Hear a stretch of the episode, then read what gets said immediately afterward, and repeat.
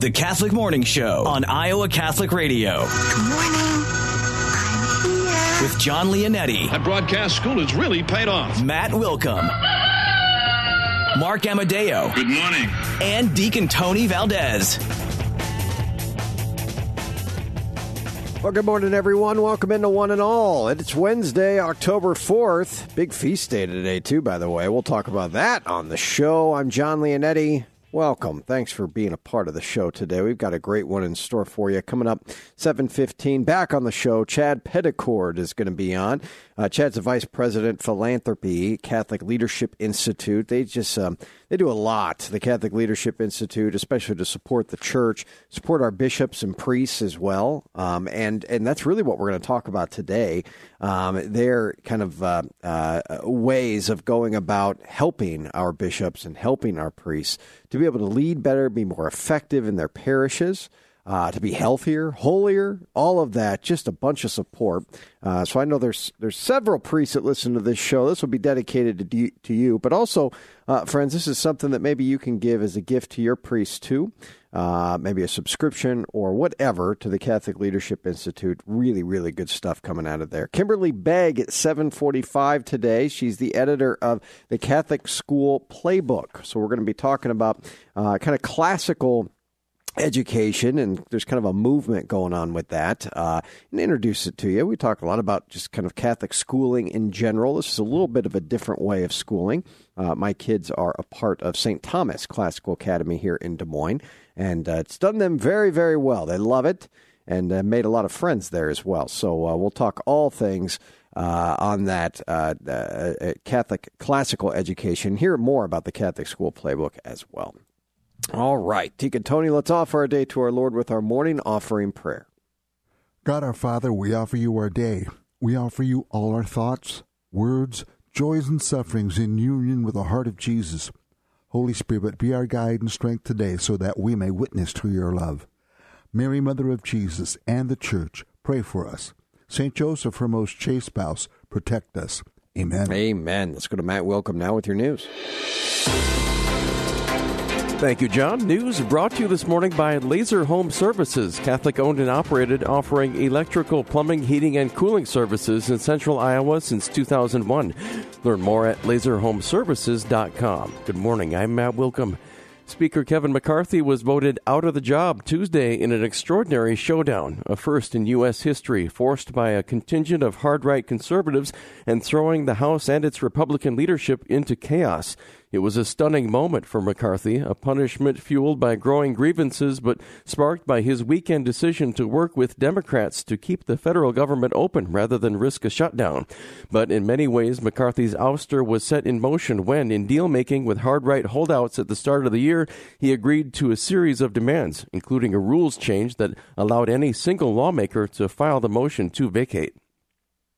All but a few ethnic Armenians in the Nagorno Karabakh region have fled their ancestral ho- homeland following a violent takeover by Azerbaijan two weeks ago, the Armenian government announced Tuesday. According to the Armenian government, uh, 100,617 Nagorno Karabakh refugees out of a population of 120,000 have been forcibly displaced.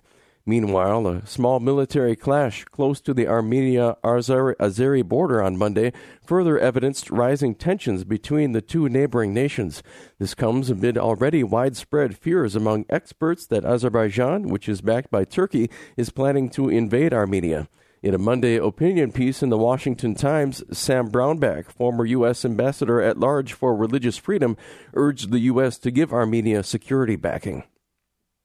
A western Iowa dog breeder has sold or surrendered all of his animals after numerous reports of his dogs escaping from the kennel and winding up on an airport runway.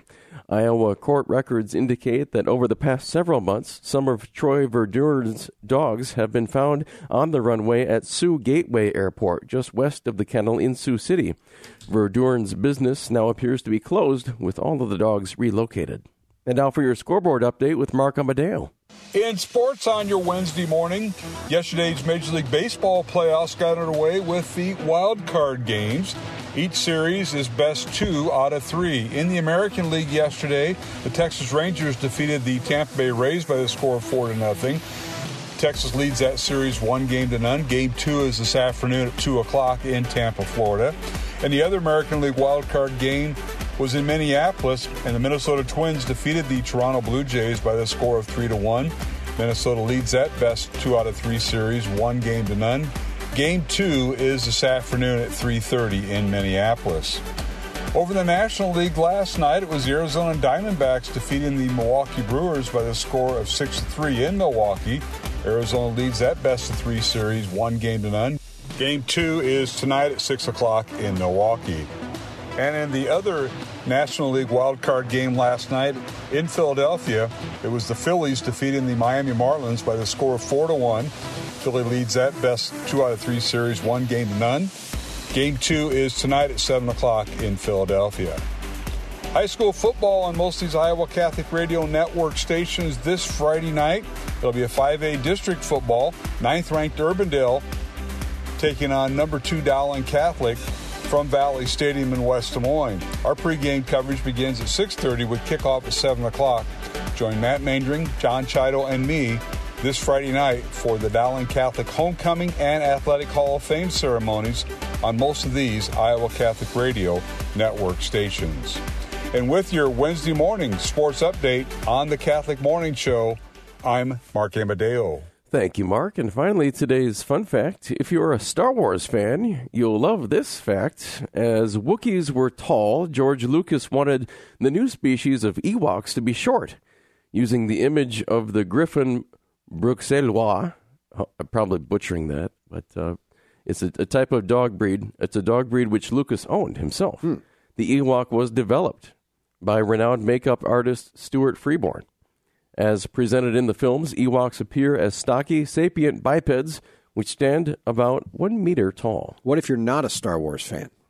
Well, I, I guess you're just not gonna because that's how you started that. that. fun fact. You know, yeah, Star Wars fan. You just have to. I mean, I had to look up what is a Griffin Bruxellois. Yeah, does and it look like the Ewok? striking similarity really? in the face of the dog. Interesting. And what an Ewok looks like. Okay. Are you a big Star Wars guy? I wouldn't say a big one, but been know. known to yeah. to watch them. Yeah, not me. I watched the first three or or whatever four, five, six. I don't know how they do it, but I watched. I gave the the, the old ones, you know, the their their time, and then I've moved on since then. I would say. I mean, I wasn't a huge Star Wars fan, but I do appreciate the Ewok for its cuddliness. Okay. Yeah. I always kind of wanted like a stuffed Ewok as a kid. Well, maybe you'll maybe we'll get you one someday. Okay. All right. That'd be a great birthday present. Yeah, great birthday or Christmas gift. Oh, Deacon Mark, what do we got going this morning? Happy feast day. Hey, well, yeah, uh, St. Francis of Assisi. Yeah, it's uh, it's it's it's it's a good one. It's also the uh, anniversary of Saint uh, Pope John Paul II's visit to Iowa yes, 44 years ago today. Yeah. Uh, weather's going to be uh, drastically different today than it was uh, that day 44 years ago. We got partly sunny uh, conditions for most of the day and most of the area. 75 degrees will be the high. Overnight, mostly clear, low around 50. And tomorrow, Thursday, sunny with breezy conditions as the day progresses and a high near 74. Uh, probably we're going to see a shift as we move into Friday in the weekend, but we'll get to that tomorrow. Mm. Uh, currently around the area, it's partly cloudy in Des Moines and 62. Marshalltown, mostly cloudy and 62. Ottumwa, cloudy and 64. Creston, partly cloudy and 60 degrees. Weather today brought to you by Construction Professionals, a family business built on a strong foundation to create new and remodeled homes. CPCustomHomes.com. I'm Deacon Mark Campbell, and that's your Iowa Catholic Radio Network.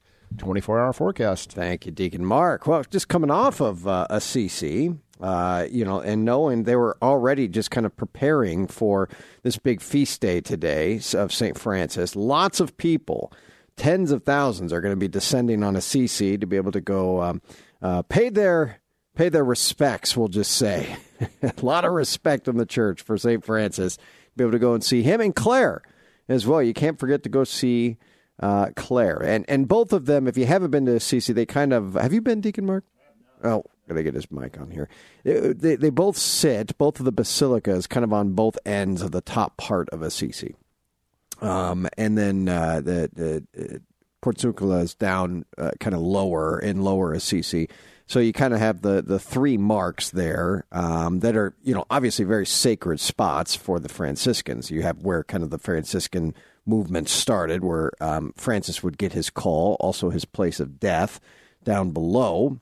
Uh, you see the thorn bushes, so those uh, kind of rose, uh, the rose garden of which he would have rolled. Um, and you see thorns on all the roses except for a, a patch of roses, kind of a, a an area, and those are the thornless roses. Those are where he rolled. So it is said that when he rolled through those thorns, uh, those roses, uh, the thorns disappeared. Interesting. Now, were you there this last trip to? to Oh, yeah. to- yeah. And that's uh, what what is the what is the crowd like on a, on a normal you know touristy season? Well, it's a good question. We were there on a Sunday. I try to do our schedule them on Sundays uh, because it's less crowded Okay. uh, on Sundays. But I mean, normally. It, it, there's a reason why we go to Rome first, right? You go to Rome first, and Rome is like New York City on steroids with even worse. I mean, if you could think of driving in the worst traffic you've ever driven in in the United States, I mean the worst. Maybe you've been to L.A. I've, I've driven in that traffic; it's horrendous. New York, there are no rules uh, in, in on Italian streets. I mean, no rules. And you've got Vespas, so these little uh, uh, motorcycles, Yeah. and they're little ones, dodging, zigzagging, and and cutting just you know right through, right in front of our bus. You know, no line, no one pays attention. You know, you're in the middle of the road, you're just kind of driving. Everyone just kind of creates their own lane. It's chaos. But then you go to Assisi, and it's just the most peaceful Which, relatively speaking, what what's like the thirty miles out, forty miles? What's Oh the, no, what's the- uh, it's a, a three-hour bus ride, two-hour, two-hour car ride. okay. Yeah, and uh, you go to Assisi, and then you just it's peace. I mean, there's no way around it. And even the people, why it could be crowded. I've been there when it's really crowded, and it's just still peace. I mean, everyone's just kind of calm, walking through, and um, you know, you see so many historic spots. You know, you see Franciscan sisters and uh, brothers and priests walking around everywhere. But um, Well, maybe someday we'll get uh, well, Marie and I will get over there. gotta It's- go. You know, it's it's you know, I imagine it to be you know kind of like a um, kind of like walking through a family history album, right? Yeah. It's the story of our faith. It's the story of those who have gone before us and and, lived out uh, heroic virtue. And yeah, no, today's uh, today's today's a great feast day. I'm. I'm uh, uh, there, there's always something new to learn about uh, Saint Francis. I feel like in uh, you know different things that you read. I- I've been going through some things online today. Uh, you know, Francis's marveled. birth name, right? Uh, Giovanni, okay, John. wow, Yeah. there you go. Then then the family changed it to Francis after a, little, a short time. But uh, no, Giovanni is his uh, birth name. So Saint John, we'll call him Yeah. Saint John of Assisi. no, okay, maybe not Saint Francis of Assisi.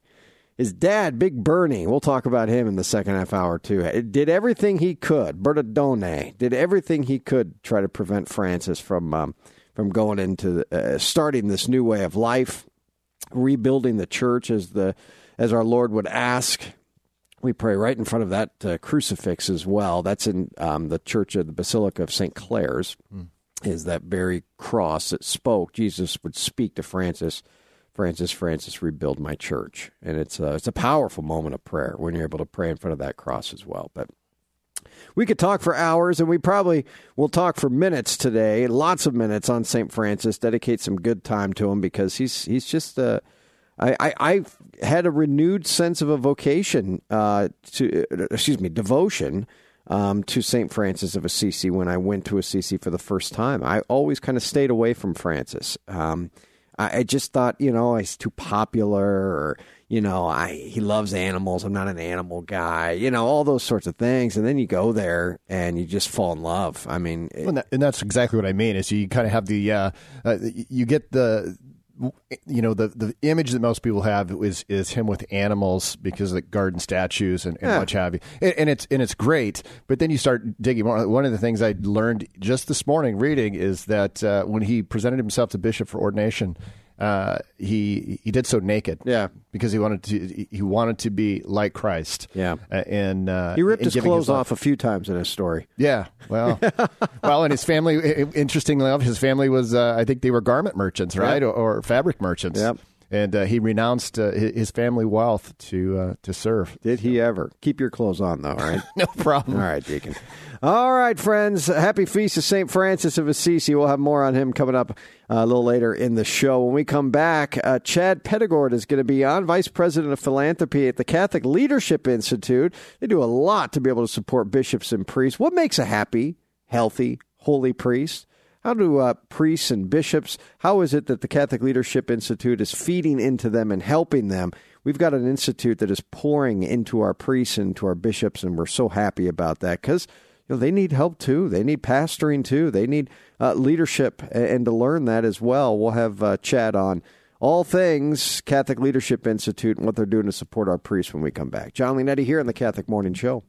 You're listening to the Catholic Morning Show on Iowa Catholic Radio. Support for Iowa Catholic Radio funded by Loras College, a nationally ranked Catholic college located in Dubuque on the bluffs of the Mississippi River. Loras College is an innovator and leader in liberal arts education, challenging students to work towards building a more just and ethical world by respecting the human dignity of all. Catholic identity is integrated throughout our curriculum and experiences. Loras College invests in graduate and undergraduate students to light the path toward a better future. Learn more at loras.edu. Support for Iowa Catholic Radio comes from Jon Leonetti, EOS Implementer, the entrepreneurial operating system, helping businesses and organizations clarify, simplify, and achieve their vision. John.Leonetti at EOSWorldwide.com. Support for Iowa Catholic Radio comes from Laser Home Services. Catholic owned and operated, Laser Home Services has been providing Central Iowa with electric, plumbing, heating, and cooling services since 2001. Learn more at laserhomeservices.com. Support for programming provided by Trappist Caskets, a work of the monks of New Melleray Abbey in Peosta, Iowa. Embracing an honest approach to death can more readily affirm the real meaning of life. Trappist caskets and urns are made in the prayerful environment of the monastery using Iowa grown wood from the Abbey's sustainable forest. Each casket and urn is blessed by a monk. Quietly laboring with their hands for 175 years, the monks offer workmanship at the pinnacle of woodworker's craft. Available for immediate delivery or as a part of a pre planning program. Learn more at TrappistCaskets.com.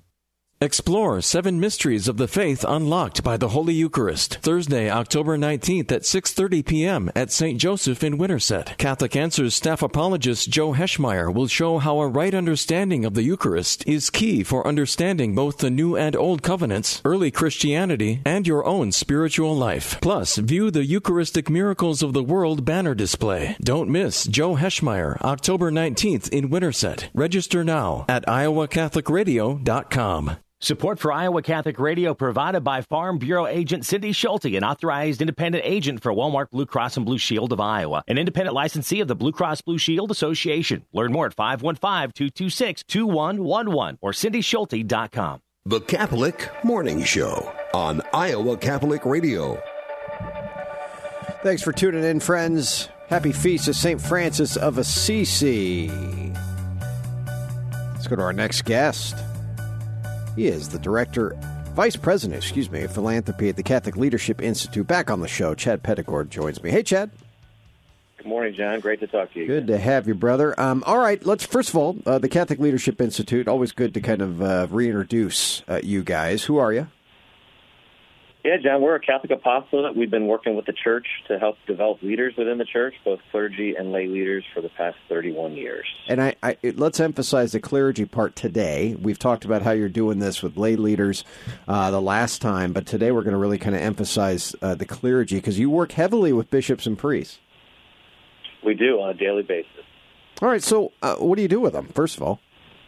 Well, I think John, I think it's important to set some context, right? Why we why we talk about priests, why we're focused on helping priests and bishops, and you know we've been doing research for many years within the church, and one of the things that we've learned is that you know if someone, if a parishioner is uh, will strongly agree that they would recommend their pastor, then they are 11 times more likely to recommend their parish to a friend.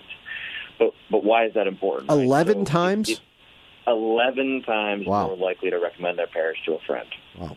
And and those are net promoters, right? Those are those are people who are bringing others to the church, bringing people back to the church. They're the ones that are evangelizing. So if they recommend their pastor, they are 11 times more likely to be that net promoter to recommend their parish to a friend. So we know just how important the role of pastor is in the context of someone's faith. Hmm. I, it, that that's. I, I I guess I never even put two and two together, but it makes complete sense. Right? It does, and I think you know we find that that, that the pastors they, they need support. So so how do we help them? I mean, one of the things is that they they go to seminary and they they are taught many things and are wonderful men. But one of the things that they don't get is they don't get any training or curriculum on leadership, how to be great leaders, Mm-hmm. and especially with the role of pastor, we are asking them to do a big job, and that job has evolved over time and is bigger now than it was. Right, so you know, we're asking pastors literally to do everything from choose the, the type of toilet paper that's in the bathroom on some days to bring the scripture to life for seven living generations in a homily. Hmm. Now that is a diverse job, and so they they they need support. And what we do with them is to help them understand who they are as leaders, to better understand themselves, to understand areas where they might need to do some work, opportunities for them to grow as leaders, and then provide the resources to them, whether it's individual coaching or it's helping them meet a difficult challenge in their parish or or community. And uh, John, we do the same thing with bishops. Uh, they need support uh, the same as priests, and so we do that around the country on a daily basis. What makes an effective leader uh, for as a priest? That's a good question. I'd ask you, John. You know, um, you've you've been in, I I suspect, some parishes there in Iowa or other places in the country, and you probably had experience of a pastor who was really effective, and maybe one that was not. What did you see in a pastor maybe who was more effective? Hmm, turning the tables on me here. I like Uh-huh. this. Okay.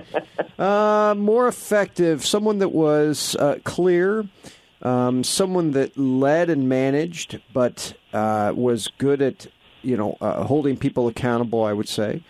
Um, not in a in an angry way, but uh, you know, a way Uh-huh. of just kind of allowing you know nothing to kind of uh, sink through uh, that are, uh, sneak through the cracks. You know, everything's kind of above board. Um, one who creates an open and honest atmosphere with his uh, with his people, right? So uh, not just not just those that he's leading and managing in the office, but also his parishioners. You know, you want to you, you got to have an element of trust there.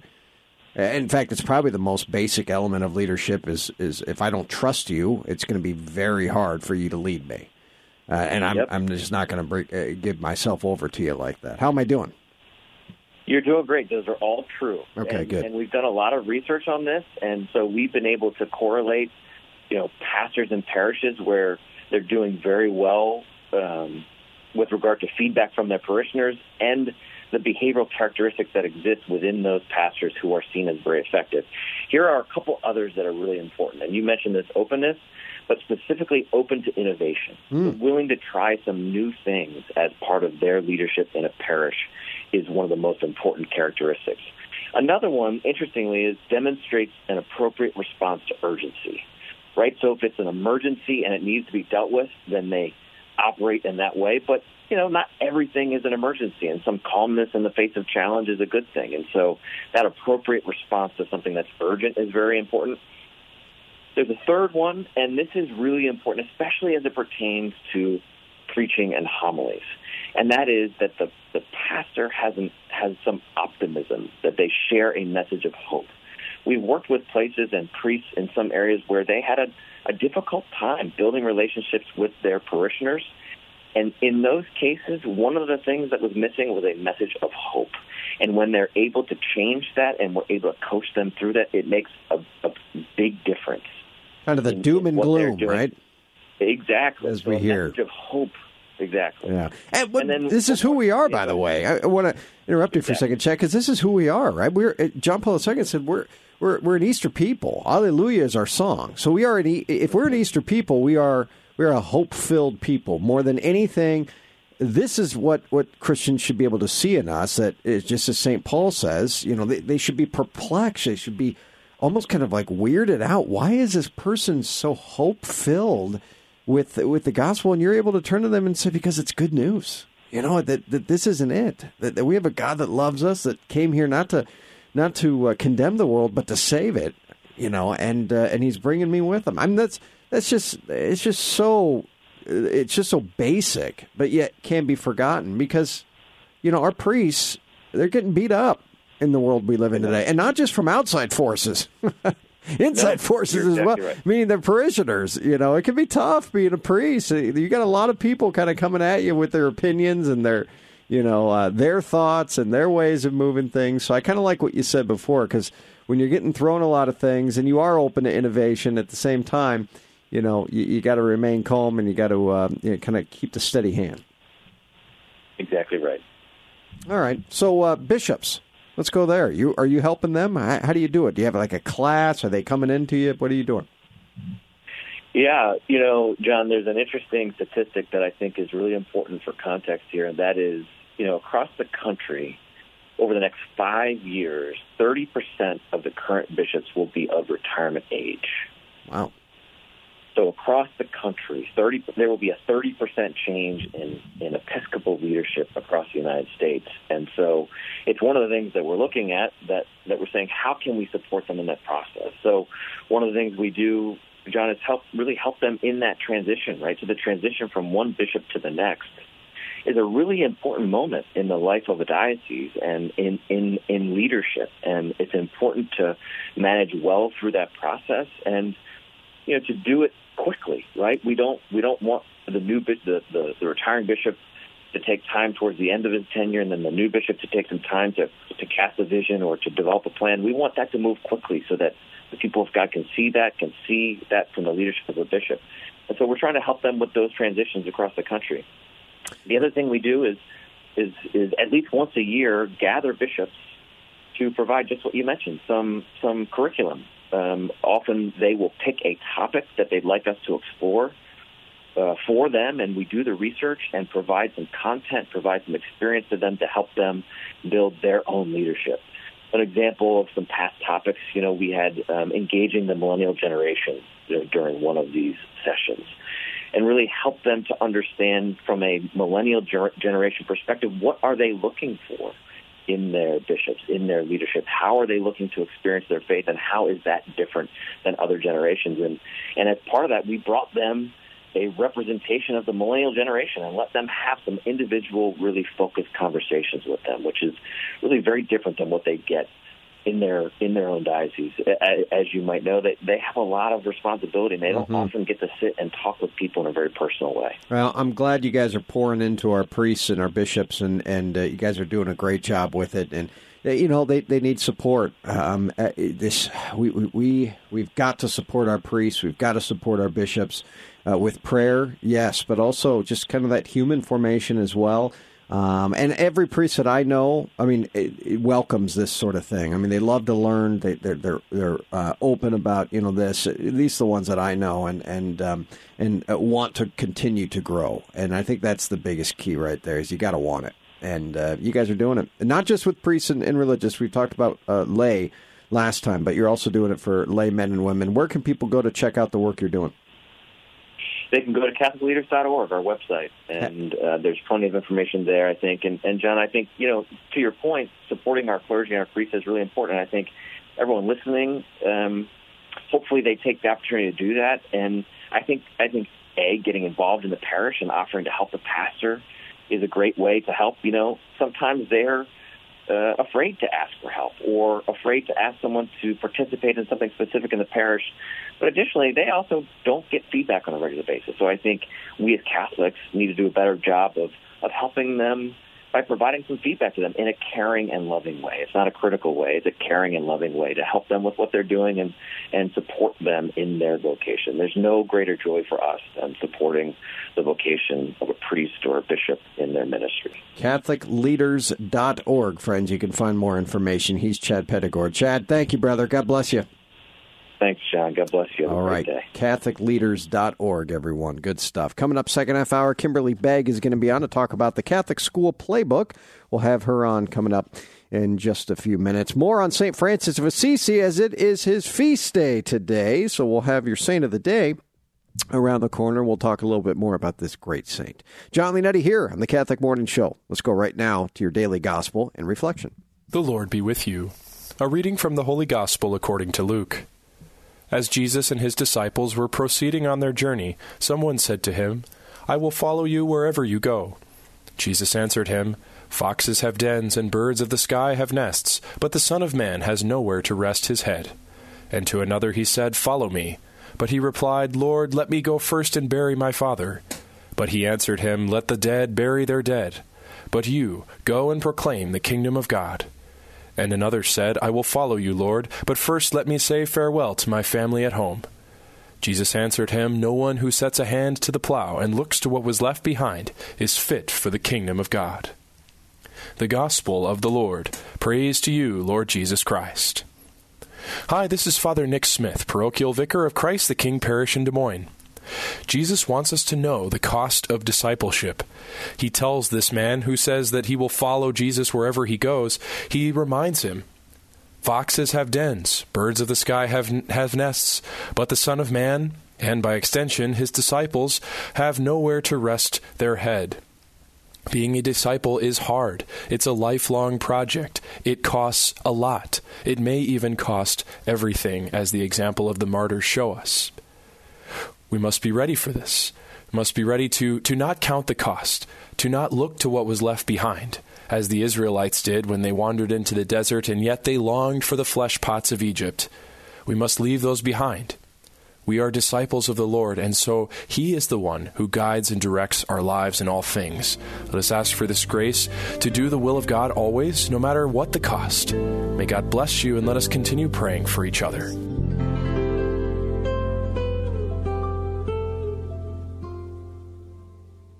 Support for programming provided by Dr. David Ball at Des Moines Eye Surgeons, your total eye care specialist, specializing in cataracts and glaucoma care. Des Moines Eye Surgeons, 515-225-3546 or dmisurgeons.com.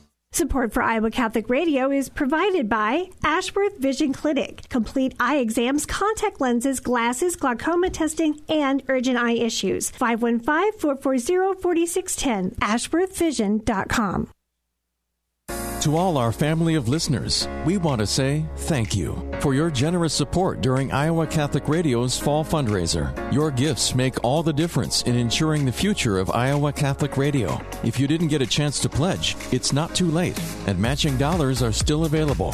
Donate now at iowacatholicradio.com to help continue this important work of connecting listeners to Christ. We are family. Again, thank you for supporting Iowa Catholic Radio. The Catholic Morning Show on Iowa Catholic Radio.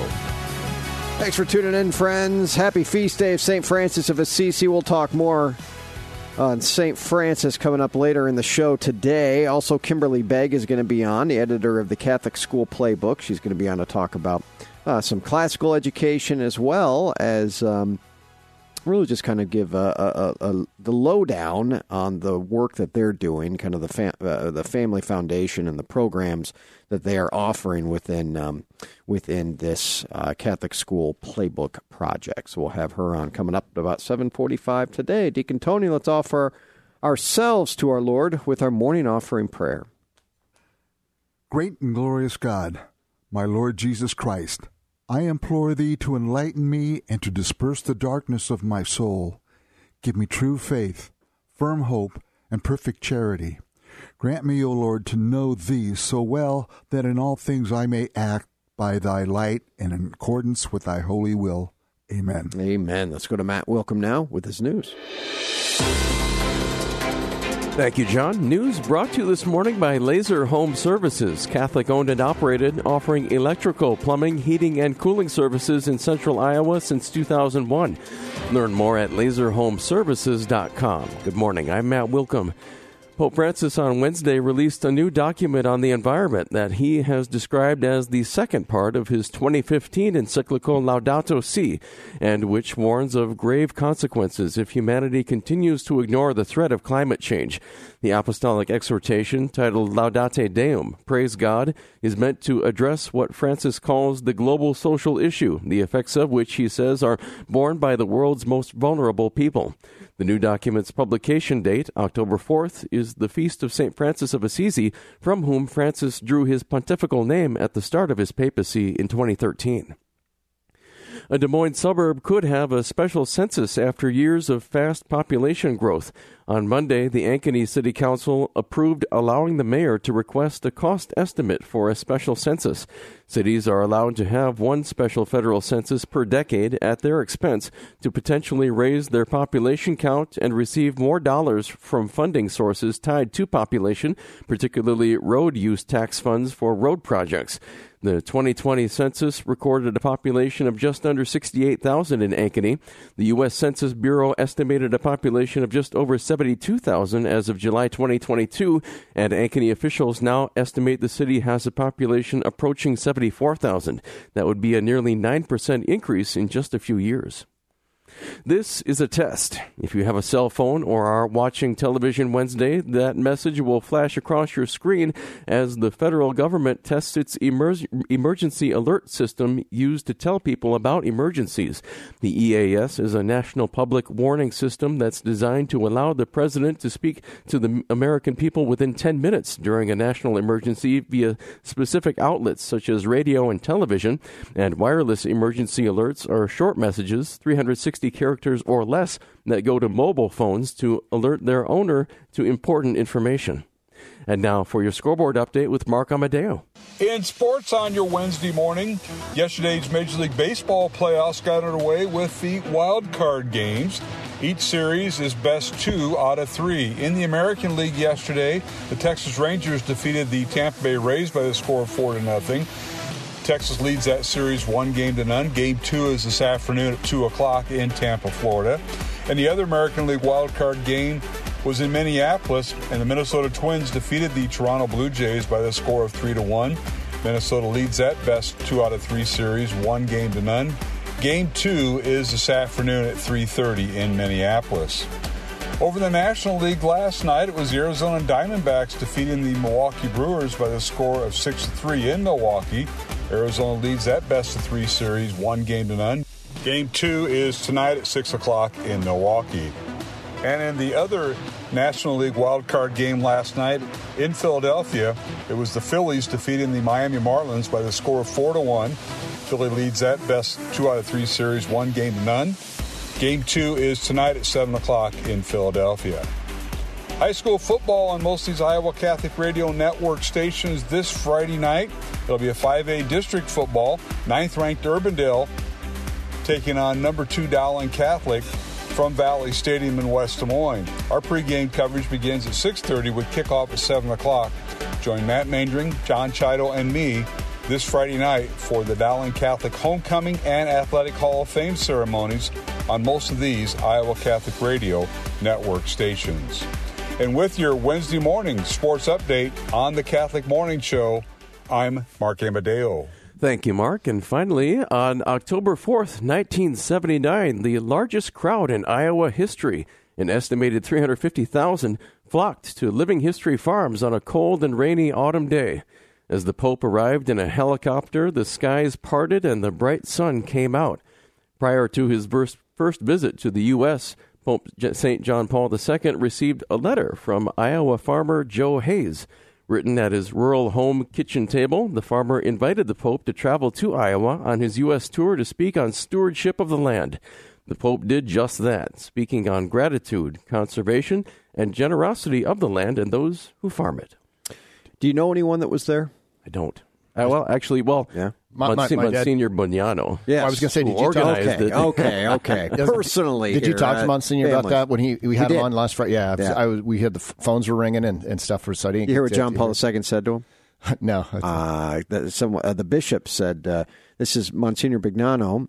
Said uh, that he is going to be the one. He's the one that put all of this together. And John Paul II said, "I am fully in your care." Wow. Yeah. Awesome. Yeah, I'm glad we had we were almost able- passed out. Can you imagine? Yeah, no, it's I've I've been I've sat around and listened to Monsignor uh, tell tell some of the stories of how that all came to be, and it's just just fascinating. So I was glad we were able to get them on the radio, even if I wasn't able to to hear it. But um, yeah, no, my dad took my older sister out, and I think my she would have been four or five years old. Yeah. Um, so yeah, no, they were they they were out there, and, and the pictures, and it, it's just tough to even to imagine. Uh, I think particularly because of this area is all so developed now, you know, in comparison to what Sure. it was 44 years ago. But yeah, had to be uh, just an amazing, uh, amazing experience. And the the chair that you know that they used for people that may not know, uh, the chair that uh, Pope St. John Paul II used for Mass was is over at the cathedral here in Des Moines, St. Ambrose. So Yes, it is. A, uh, a, third class relic that would be. Pretty cool. Pretty but, cool. Or is it second class since since he? I think it'd be third. I think it'd be third. Yeah, I think it's third. Either way, But, uh, pretty cool. Be fun. And sit in it. Do you sit in it? I have. Oh, nice. Yeah. Well, Yeah. the privileges of a clergyman. Yes. There you go. There you go. I, I feel awkward walking up there. Like, Yeah, I know. oh, just a layperson. Get out of here. Get out of here. What do we got for weather? Well, today we are going to have a partly sunny skies and a high near 75. Overnight, mostly clear and a low around 50. Uh, as you can see, we're starting to trend back from the uh, uh, summertime temperatures we had earlier this week. Tomorrow, Thursday, sunny then breezy with a high of 74. Uh, as the week goes on, it's going to get just a little bit cooler uh, as, as the days go by. So enjoy them while you can. Currently around the area, uh, Des Moines partly cloudy and 62. Ames is mostly cloudy and 61. Oskaloosa, Centerville, both mostly cloudy, coming in at 64 and 63 degrees, respectively. Today's weather brought to you by Construction Professionals, great uh, supporters of Iowa Catholic Radio for a long time. A family business built on a strong foundation to create new and remodeled homes. Learn more at cpcustomhomes.com. I'm Deacon Mark Campbell. That was your Iowa Catholic Radio Network 24 hour forecast. Am I allowed to say they just did work on my house? I Sure. Okay. And Yeah. And they've worked on my house. can, can we say how it went? Yeah, I know it was awesome. It was amazing. Yeah, they, they they they do great work, and uh, I mean, yeah, uh, I- I- appreciative of all our underwriters. Yeah. we would love to give them all. And I, we try to use I try to use our underwriters. You know, like uh, I hope we all do. Yeah. yeah. I, I I mean all all all of them um, getting lists and all of that. want to give Uh, a quick uh, update. We prayed for Skip uh, Skip Garton. Oh, good. Uh, you know, he's uh, again Skip, uh, Skip Melissa Garton. Uh, Complete Plumbing Services. They are um, uh, good supporters of the station as well. Yes. Uh, their son Calvin was in a, a uh, motorcycle racing accident last Friday. Broke a vertebrae in his How's he doing? Uh, surgery went well. Uh, they had uh, it, it went. It was a little over three hours, but the prognosis is pretty good. He's got a long road of uh, recovery through physical therapy and a variety of things. But thanks to everybody for the prayers. And, Yes, uh, Skip continued listens, prayers. Skip So, listens to this show every morning and uh, tells me about it when he comes and does work at my house too. He's just a good. you got to man, have so. you, your kids. You need to quit, quit throwing toys down the uh, toilet, Yeah, and clogging exactly. things up. Exactly. That's the least of my problems anymore. All right. Thank you, Deacon Mark. Let's go to your saint of the day. This is your Saint of the Day on Iowa Catholic Radio. Today's saint is revered by people of a wide variety of faiths and even no faith. As a holy and devout man, Saint Francis of Assisi today was born in Italy in the 12th century to a prosperous merchant family. But at a young age, Francis wanted to be a knight. But instead, a serious illness redirected the youth to see the emptiness of the world. He went off to war. He got sick. Because of that, he had to come back. And it was there that God started working on his heart. It was a long and difficult period of time that Francis would pray for a decision in which God would call him to renounce everything that he owned. And he would do just that radically reject the world. And instead, he decided to live his life entirely for God. He gave up everything, everything he owned, even the family property that he would have inherited. He was considered wild, eccentric. He was considered he lost his mind. But the inner peace that Francis had ultimately developed into a group of followers. He was torn between a life devoted entirely to prayer and a life of active preaching of the good news of Jesus Christ on the streets. He decided in favor of the latter, but always returned to solitude when he could. He wanted to be a missionary in Syria or in Africa, but was prevented by shipwreck and illness in both cases. God was trying to send a message to him. He did try to convert the Sultan of Egypt during the Fifth Crusade, though. During the last years of his relatively short life, remember, he died at only 44 years old. He was half blind, seriously ill, and two years before his death would receive the stigmata, the real and painful wounds of Jesus Christ in his hands, in his feet, and in his side. There's so much more that we can say about this holy saint. Today we ask for his prayers. St. Francis of Assisi, pray for us.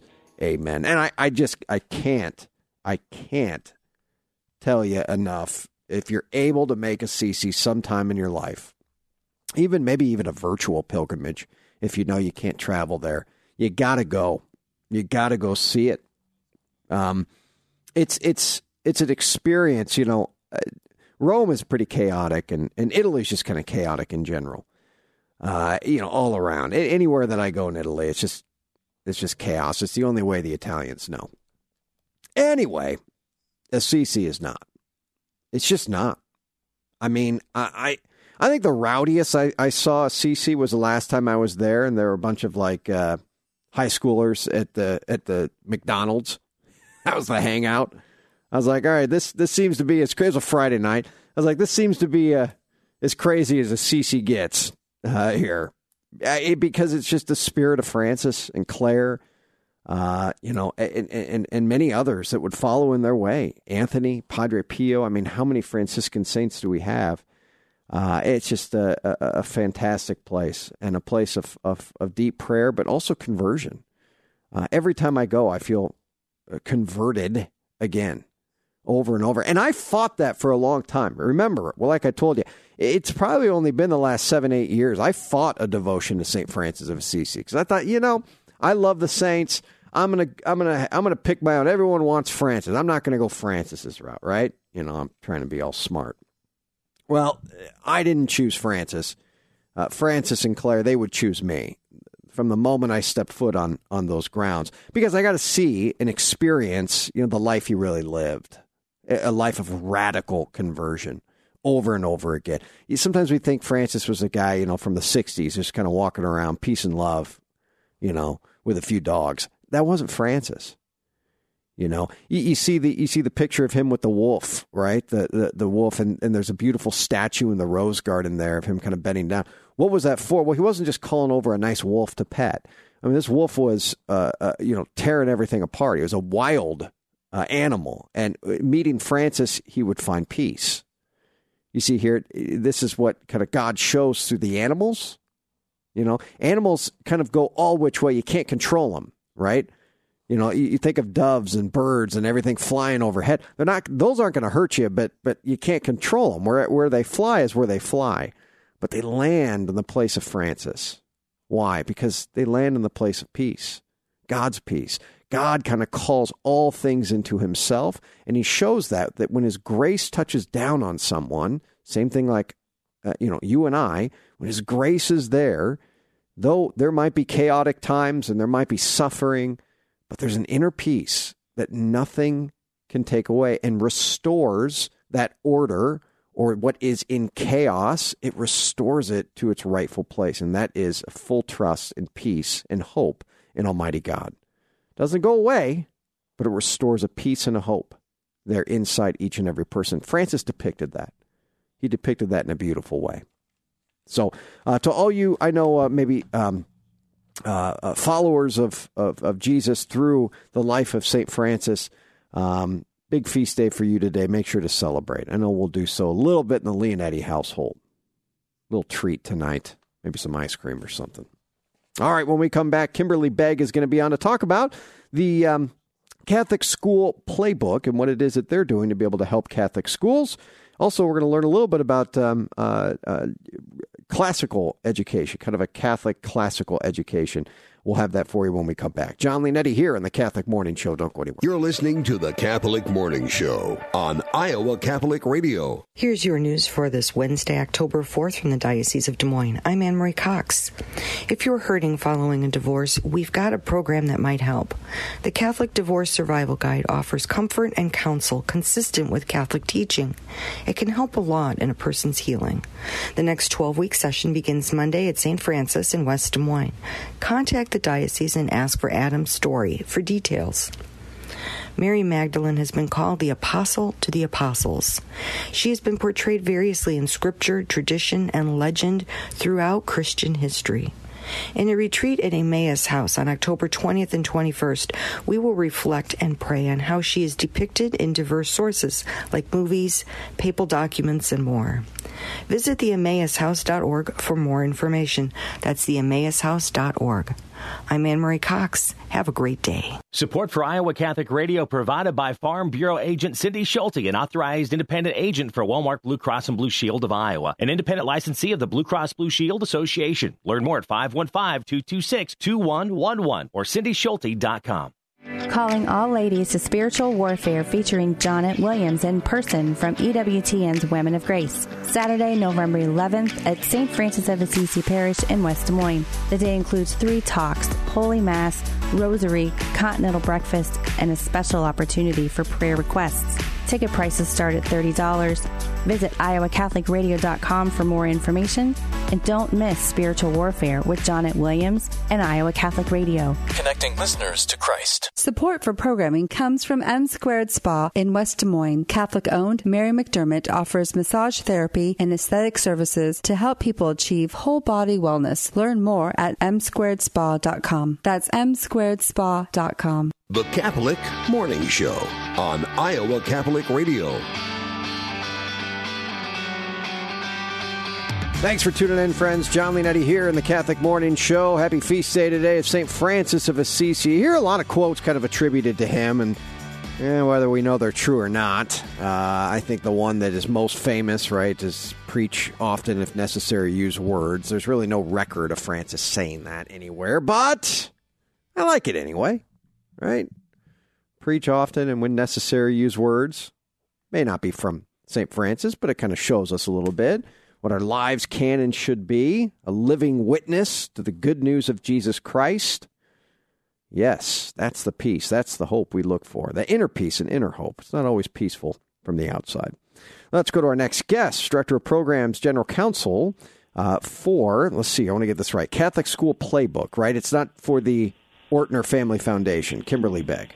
Hi, Kimberly. Hi there. Good morning. Thanks for having me on. Thanks yes, uh, Catholic School Playbook is a project of the Ortner Family Foundation. Got it. Got it. Okay. So tell me about the Catholic School Playbook. What are we doing here? So this is an online resource. It is a website, and it's an actual playbook. So it's, it's a full uh, book with seven chapters, and it shares the best practices of successful Catholic schools. It is completely free, and the reason we developed it is because we were seeing a lot of really good things going on in some Catholic schools. But, you know, educators are so busy and uh, there was just not a whole lot of information sharing going on out there. So we wanted to cover all areas.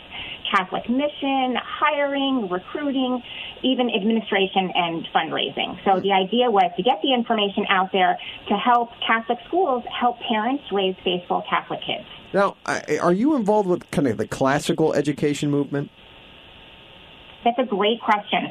So a lot of the schools that are doing the best right now in Catholic education call themselves classical Catholic schools. Now, there are also classical schools out there that are not Catholic, um, and, and it's an important distinction because the goal of Catholic education is to raise saints. Mm-hmm. And we have this long, beautiful education tradition in the church that draws on the um, the, the the wisdom and and the teaching of verse, virtue from the Greeks and the revelation from from the Jews.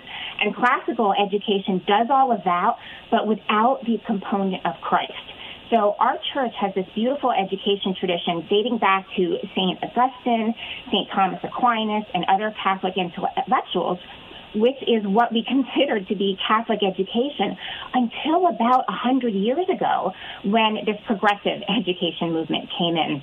And slowly, decade after decade, a lot of Catholic schools started adopting the methods and the pedagogy and even the aims of progressive education, which is completely incompatible with the goals of the Catholic Church. Well, my kids, uh, I had a great experience growing up with uh, with you know kind of traditional Catholic education. I'm part of my parish, um, really good teachers and formators, and I know you know we've got some amazing schools around the area. But I will say, my kids go to a classic education school um, two days a week, and we've had a great experience uh, with them. So while we do a lot for our regular Catholic schools here.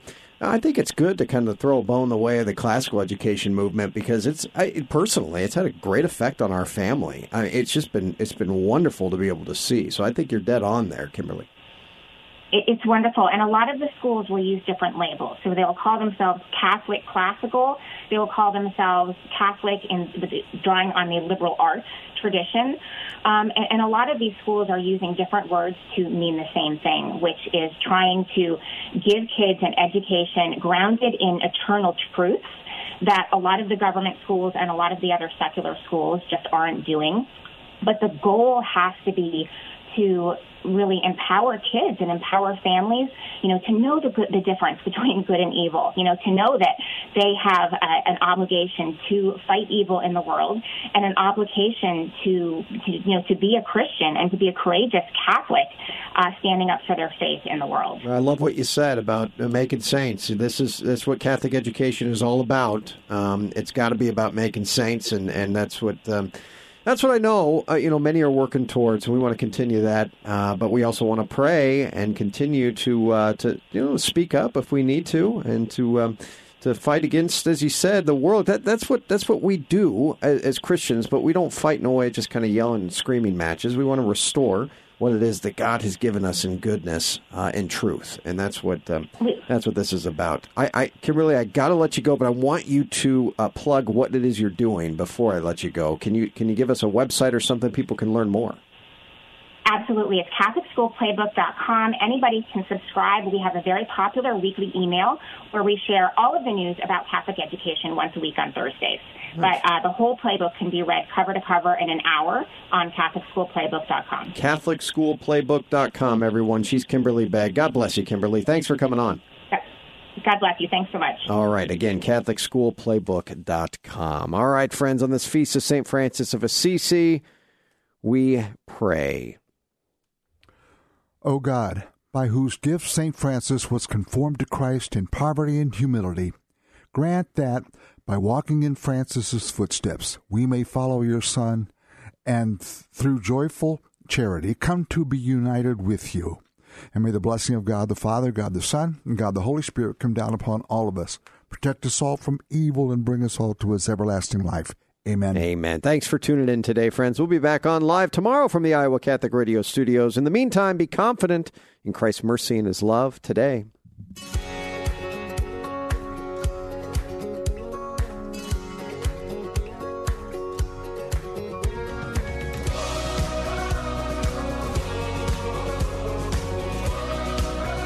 The Catholic Morning Show is a production of the Iowa Catholic Radio Network. To hear this and other programs, visit iowacatholicradio.com or download the Iowa Catholic Radio app. Here in this worn and weary land, where many a dream has died.